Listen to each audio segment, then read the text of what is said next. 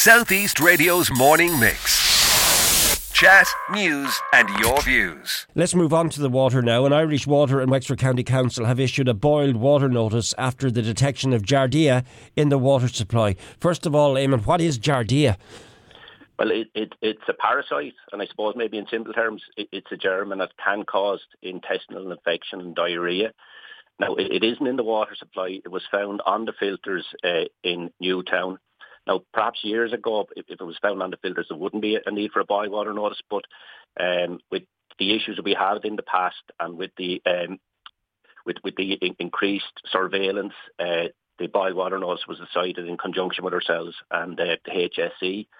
Uh, so it, it's very much precautionary, but um, we decided it was best under circumstances to uh, put the boil water notice on. And have you any idea how long this boil water notice will be in place and the actual area it's covering, please? Yeah, it, it's Wexford Town, but it also covers the supplies to Taghmon and Barntown, and that's important that people know.